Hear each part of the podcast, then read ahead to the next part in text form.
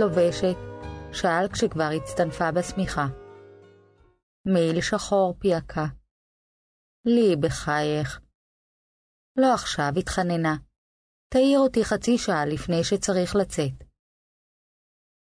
שלושים דקות הספיקו לה כדי להתקלח, לבחור מכנסיים שחורים עם גומי, שלא לוחצים על הבטן המתפרצת, להתבשם ולחשוב על בוסי, שלא ישמח לראות אותה. זה לא משנה אם הוא ישמח או לא, אמר עדן, כשהתיישבו במכוניתו. אני לא הליצן שאמור לשמח אותו. אבל אני השטן שיהרוס לו את הערב, המהמה בשקט. הוא שונא אותי. תפסיקי זרק. למה נדמה לך שכל העולם נגדך? אמא שלי לא סובלת אותך, בוסי לא סובל אותך. אמא שלך באמת פתחה.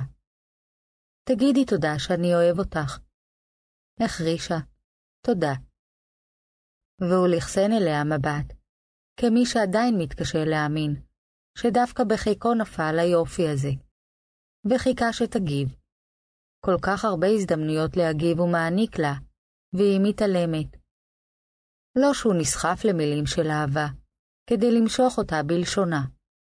הוא אומר לה שהוא אוהב אותה מפני שזה מה שהוא מרגיש, ומפני שהוא רוצה.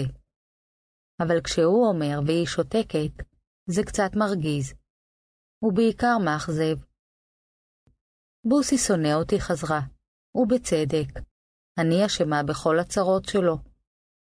צרות? איזה צרות? באשמתי נעלמת לו לשבוע וביטלת הרבה הופעות. זה נכון, נאלץ להודות. ועכשיו אתה מציג אותי בתור המנהלת האישית שלך, וזה מאיים על המעמד שלו. את זה תשאירי לי, הידק לסטות. זה ביני לבינו.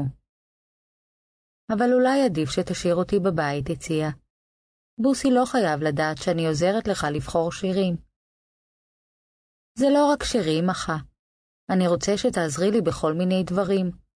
ואני לא רוצה להסתיר אותך בבית כאילו שאני מתבייש.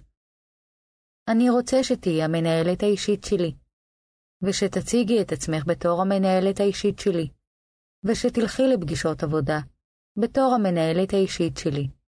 ובבית השתהה. מה? בבית היא אשתי, האימא של הילד שלי, והניח ידו על בטנה, מלטף.